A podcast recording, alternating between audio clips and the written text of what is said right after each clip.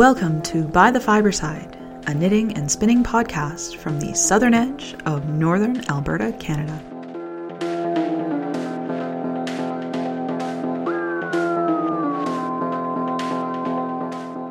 Episode 25 Unplugged.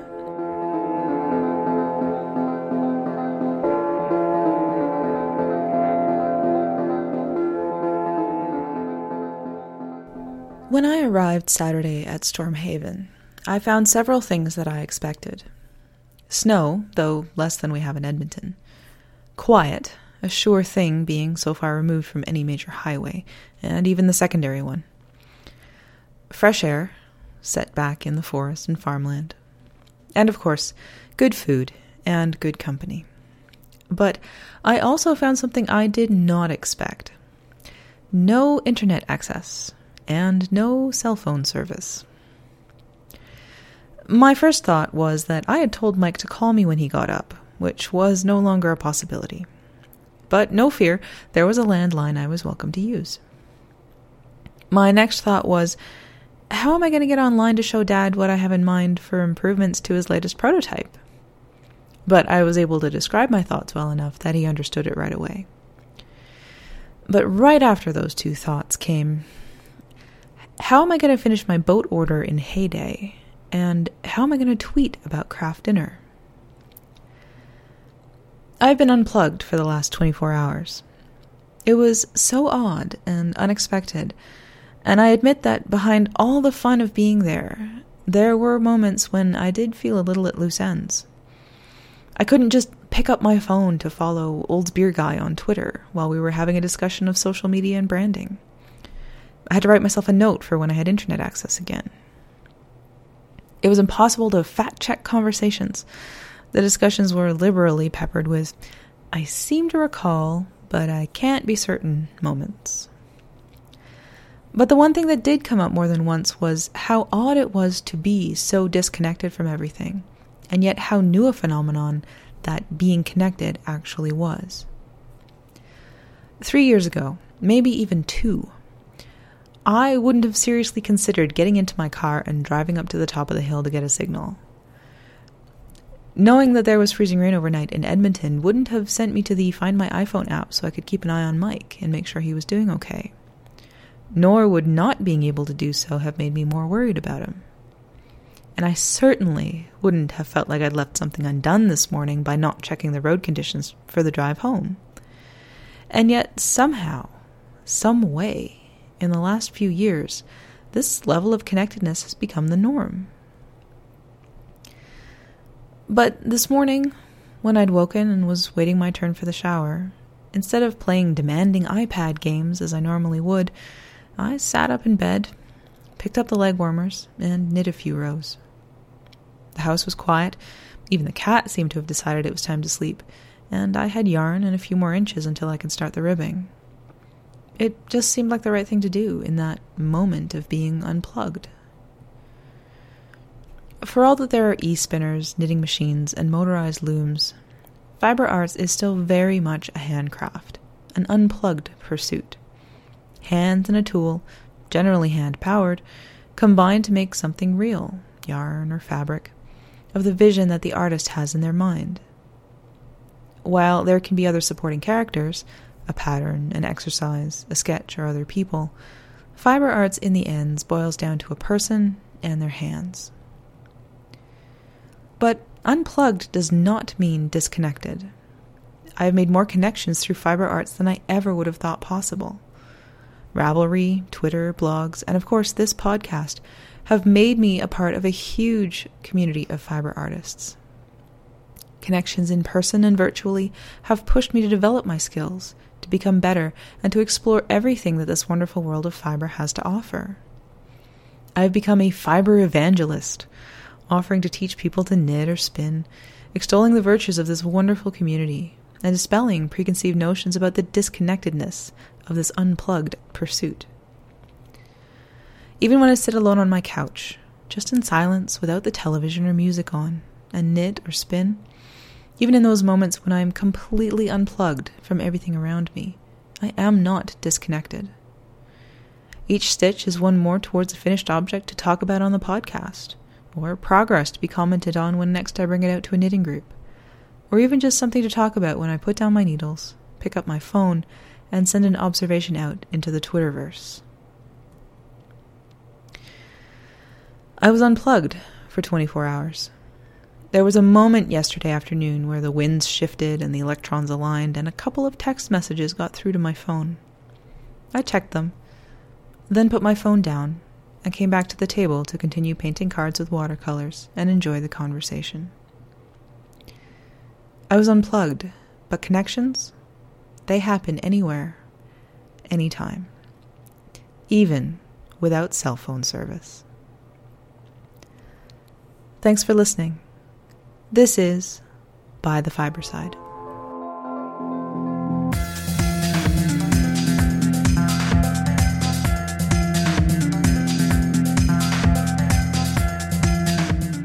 Fiber Week. It's 7:30 on Sunday night, and if I get this podcast episode out before midnight, I'm going to count myself lucky. Um, I still have to work in the morning, so if it doesn't actually go up until tomorrow, I hope you'll forgive me. I had a really fantastic time. Craft dinner is always a lot of fun. This year we made cards. Um, I had bought some cards at Michael's, and and there was a set of watercolors, and I'd bought some fish stickers. So I have a set of five little watercolor and fish cards. So I it was really fun, and even though the dinner part of it was a little difficult. There were there I could eat a few things, but certainly not a lot. I'd brought my own chocolate as well. It wasn't easy, but uh, but the company more than made up for it, and I did actually have some food that I could eat that I really enjoyed. So so that was good. But apart from all that, I didn't get any spinning done on level 3, which I expected. What I did do was I figured out what I wanted to do to display my 25 colors out of one dye pot. I, I figured that out, and uh, and how do I explain this? I made a a table in a Word document and listed off the the 25 combinations in that table. Made sure that it extended the whole page, uh, plus one for the original yarn. Printed off two of these. Then on the one um, folded it so that the one column that I'd left blank was just showing, and then wrapped yarn around it, and then attached that particular column to the other sheet. And I have basically a color card for uh, for my dyeing, and I got to tell you, actually doing this and actually seeing it makes me rethink what I want to do for my final project. And I know, I, uh, should I should I rethink my final project right now because I mean, I'm I am behind the eight ball. It's already December and I don't have too much done on level 3. So should I just stick with what I was going to do? Although I haven't started spinning for it yet. So this is the time to change if I want to. So my thought is that I still want to weave and I still want to weave sort of the table runner so I can do like, you know, a foot and a half by 3 feet. But maybe instead of the cotton warp and the silk weft, and then in all the different colors and combinations, maybe what I do is, you know, wool and wool, or cotton and wool, or cotton and silk. But I do, and I recreate this exercise, the dyeing exercise, except this time, instead of less than a one to one ratio of dye, dye, uh, dye stuff to weight of fiber, two to one make really, really rich colors. Oh, I don't know what I want to do. It's so tempting. I really just just putting this together has really sort of inspired me to try it again. Darn it. So I'll I'll think about it. Uh, it's not like I don't have time to make that decision. I I'm you know I'm gonna once Christmas is over and I'm home for those few days, I'm going to be working on different pieces and hopefully get a few of the exercises done, crossing fingers. And then at that point, I can kind of make a decision about what I want to do for the final project. So many choices. Ugh. Oh well, it's all good. I'm really happy with it. I'm happy to have actually have something done on my level three homework, and uh, and yeah, just got to keep going from here. So, level two, the exercise that's next on the list is the color wheel. The color wheel is is you know the quintessential exercise from level two. It's the one people talk about. And what this is is you take the th- the three primary colors. So it's dyed. Um, in this case, it was Corriedale that we were given red, blue, yellow, and then you have to make all of the secondary colors and all of the tertiary colors just by blending those primary colors. And in class, it was really interesting. In class, they said the Gail said, don't just say you know like a, a red orange is 25% red and or sorry 75% red and 25% yellow. And an orange is 50-50 and a yellow orange is again 75% yellow and 25% um, red. It doesn't work that way which I thought, well, really? I mean, I, I don't know. But you know what? It really actually doesn't work that way. There was only one tertiary color, if I'm looking at my combinations here, that was 2575, and that was the blue purple. Uh, some of the other tertiaries that I got was, you know, one was, um, you know, 58 to 42. Another one was uh, what was that 14.3 to 85.7 you really just have to play with it. And i mean the the idea in blending if, if you want to be able to recreate the blend you need to know how much is in the blend. So you weigh your fibers initially and then once you've got it to the color or or the, the actual feel of it you want you weigh what's left and that'll tell you how much you used and that'll be your percentage so it was really interesting when I finally sat down and actually did the percentages on these blends to find out that, you know what? I only had one 2575. And I didn't even have, well, it's, no, I had a 50 50, but it was a tertiary color. So that was really interesting. I was, uh, I was, once I was through that exercise, I'm like, you know what? She was right. I wasn't sure, but I mean, I guess I should have known just to trust her. So. Uh, overall, I got really good comments on this particular uh, on this particular exercise. I lost marks again on the spinning, on the consistency. Uh, singles are variable in grist and TPI, and the ply TPI varies. So, again, working on your consistency of spinning so important for level two. So important. But overall, this I had I had a lot of fun with this particular exercise and and being able to actually see that I'm I didn't take art in high school. I didn't take art in junior high. I don't understand color theory. But doing this exercise was really useful to to me to see how colors blend and and how you can, you know, in terms of optical blending. And that helps too in, as a knitter um, to be able to see how you know a marled yarn once you knit it up has a possibility of looking solid from from a distance, but still solid. So really fascinating exercise.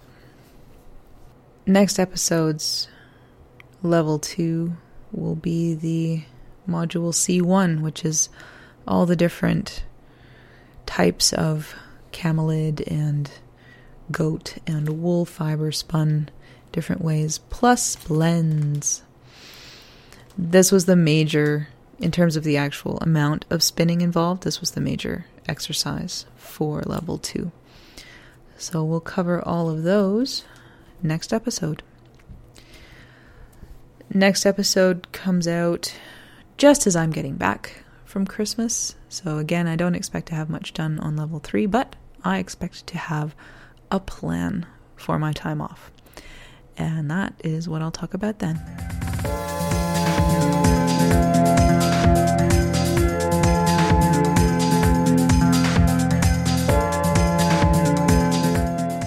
Fiber notes. I got a little distracted from knitting over the last couple of weeks. I had uh, I'd been talking to Nathan. He needed some pearl cotton, and there really aren't any cross stitch supply like good cross stitch supply shops left in Calgary, but we do have one up here in Edmonton. So a few weekends ago, I went down and and got the cotton, the pearl cotton that he needed. But I was in the store and I looked around and uh, things happen.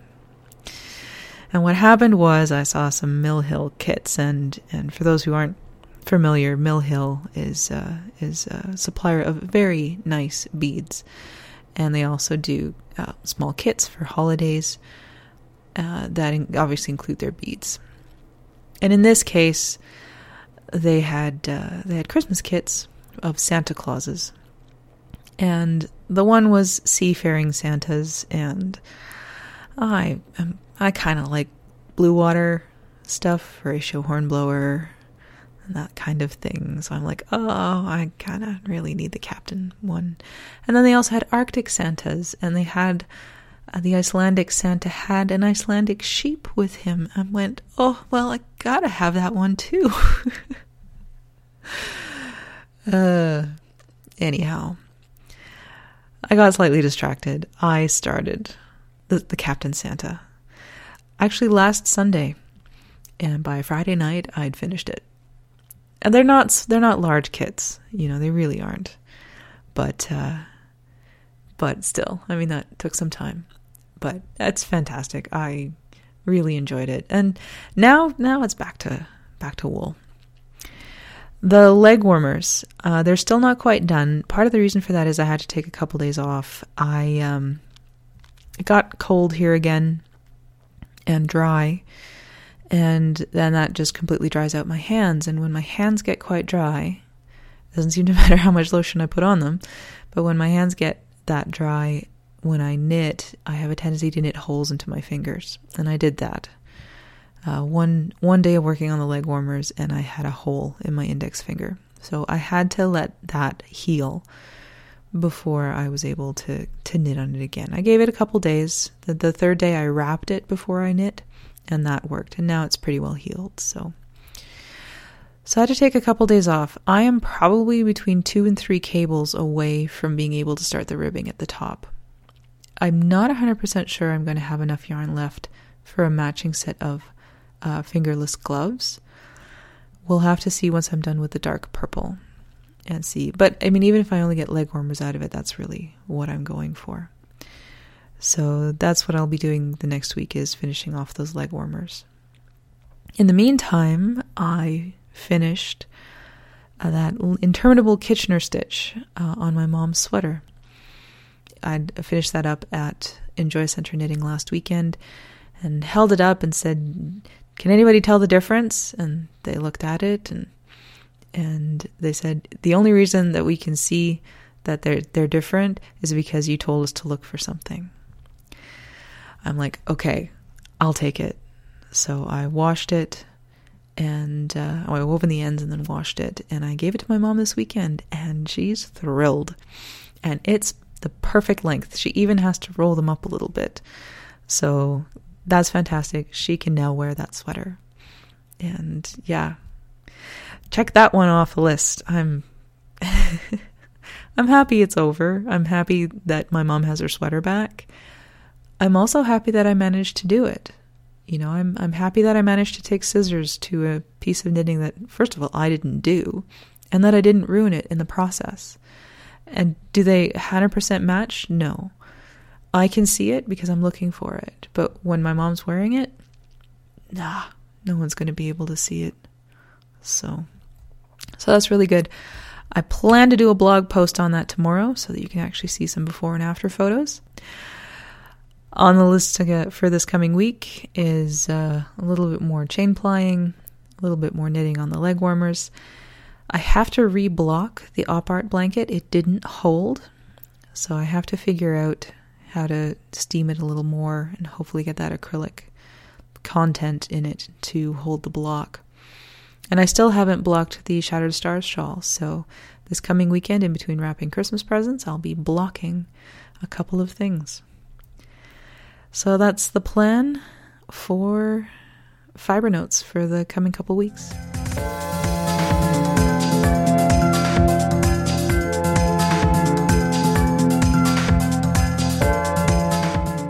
By the Wayside. While I had a hole in my finger, I packed up the tapestry to take with me to knitting groups.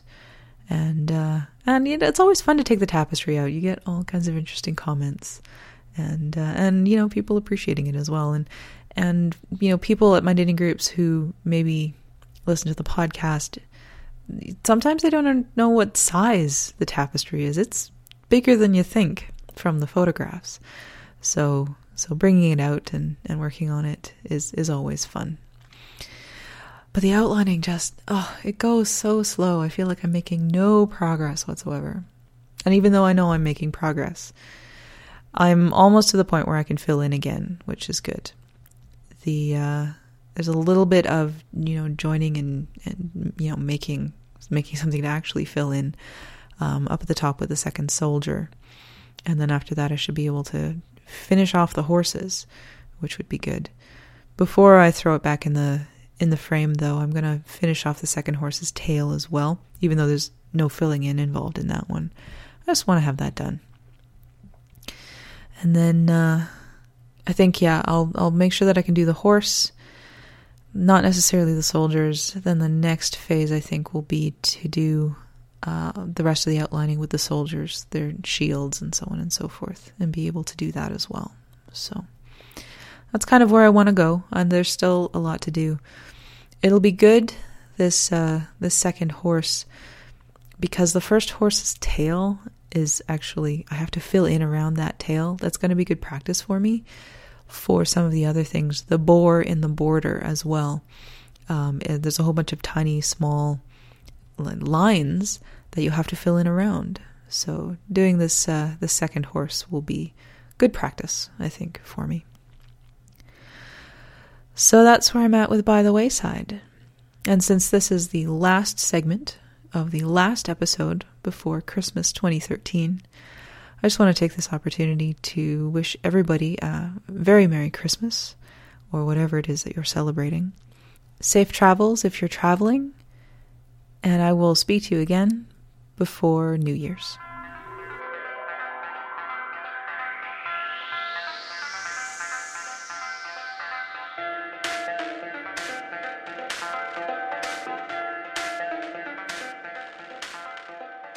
Thank you for joining me for episode 25. By the Fiberside is a bi weekly podcast, and I look forward to bringing you episode 26 on December 29th, 2013. Show notes for this episode can be found at www.bythefiberside.com. Join the discussion in our group on Ravelry. If you need to get in touch with me directly, you can email me at ness, as in Loch Ness, at bythefiberside.com. Thanks again for listening. This is By the Fiberside.